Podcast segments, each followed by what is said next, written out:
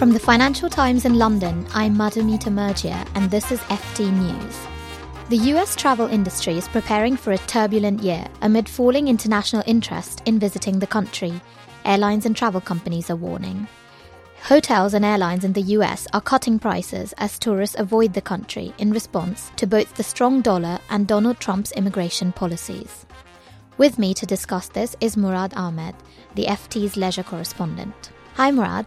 Where are these warnings coming from? They're coming from a number of different sources. First of all, there's an organisation called the World Trade and Tourism Council, which is a global trade body for hotel companies and other travel companies around the world. And they've warned recently that there's going to be slowing growth in the amount of spending that's going to be happening in the US and generally a slowing rate of people travelling to the US. And as you mentioned early on, one of the reasons for that is the strength of the dollar currently, but another reason for that, they say, is anti US sentiment that's been caused by Donald Trump's immigration policies, in particular his travel ban against a number of majority Muslim countries. And that was backed up recently by Dara Khosrowshahi, who is Expedia's chief executive, which is basically the biggest travel company in the world and he gave an interview to us in the Financial Times where he said they are also seeing early signs of an impact because of these travel policies. So we spoke to Dara, didn't we? And he mentioned the drop in pricing. Can you tell us a little bit about how Dara thought it would impact his business? Well, a couple of things. He says essentially when you get this feeling that a lower visitor turnout to the US is going to happen, the US travel industry responds in one of two ways. It either cuts prices heavily because it's trying to maintain the demand, trying to attract people in, which is the first thing you do, and that's already been seen. But after a while, you just end up with lower visitor numbers. And his point is either way, that's bad for the US travel industry his is a very global company. He's also an online company that's growing incredibly quickly. I think at one point in our interview, he said if you're a run of the mill travel company and you're growing by 3%, a 2% drop in your revenues is a huge hit. We're growing at 20%, so we don't feel it quite as much. It's the rhetoric of technology companies, but it's those bricks and mortar travel companies that will feel it airlines, hotels. So, do we think that the major factor here is tourists from Muslim countries, or are there any other groups affected by the Trump immigration moves? Well, I don't think Dara's point or the wider groups who are warning about this suggest that it's because there's a huge amount of incoming tourism from Iraq or Iran or any one of the countries originally part of the travel ban. The wider point is that it's a signal that is sent out to the rest of the world that the US is a less open country than it has been in the past, a less welcoming country. People respond to those signals, and that's what we're seeing at the moment, rather than the number that are coming from these countries that are affected by the travel ban, which, by the way, is blocked. How is the US travel industry reacting? Have you spoken to any of the airlines or hotels? They're trying to be as positive as they can be, and they point out there are many other factors at play.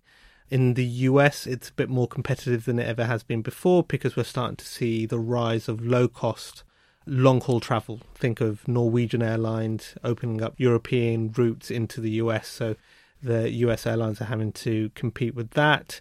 The hotel industry have long been warning about a slowdown in what they call RevPAR, revenue per available room, which is bit complicated, but at a basic level, it's the way that they measure how fast they're growing. And they've been warning that that number has been slowing and could plateau soon. So they're kind of prepared for this. The issue may be that this has accelerated a slowdown in the US travel industry more than they had expected. And a lot of these companies look abroad for growth. So Asia is growing very fast. Chinese tourists the rise of the middle class in China has meant that there's a new generation who want to travel not only within China, as they historically have done, but outside. So a lot of international groups that are big in the US are also looking to other places to see where they can grow instead. Dara Khosrowshahi, the chief executive of Expedia, is Iranian American. And during our conversation, he talked a little bit about how his personal history was also impacted by the Trump immigration ban and not just his company. Can you tell us a little bit more about that? Well, he said that some members of his family were affected. There was panic in his family. You've got to remember the history of that original ban. It was kind of instantaneous, it affected people as they were in the air. And he was reflecting that, you know, he has Iranian born members of his family and they were affected by these travel issues. He was very, very careful not to try and suggest his personal feelings affect the running of his company, and his commentary was supposed to be a, a professional commentary.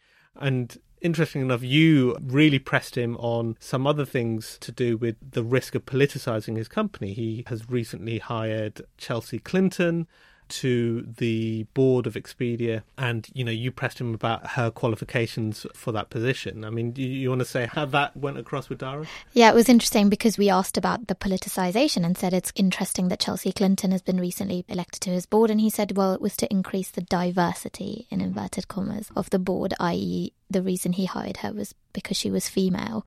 And I thought he shouldn't really get away with that. so I said, you know, beyond the fact that she's a woman, what else qualifies her to be on your board?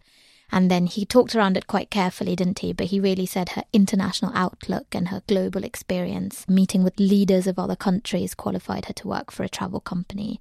But what are your thoughts? Do you think he was well, I mean, being honest? Was, he, and he went on to say he didn't want it to be a political statement. But it's one of those things that I don't know how you hire a Clinton onto your board and it doesn't come across as a political statement, exactly. particularly in this day and age and being relatively comfortable about talking about Donald Trump's influence on his business and uh, quite a substantial part of the US economy. I don't think those things are unrelated as much as he would like us to think so. Yeah, and I think he did also make a point about her being international, almost in direct contrast to what we were talking about Trump being quite inward looking and, you know, closing down the borders in terms of the travel ban. And this is the one part of corporate America that really requires a great reputation worldwide. You know, the tourist industry really requires people to see the US as a particularly special destination and there are some locations that are particularly reliant on travel las vegas and the resort areas of florida and some bits of california and new york they could be hit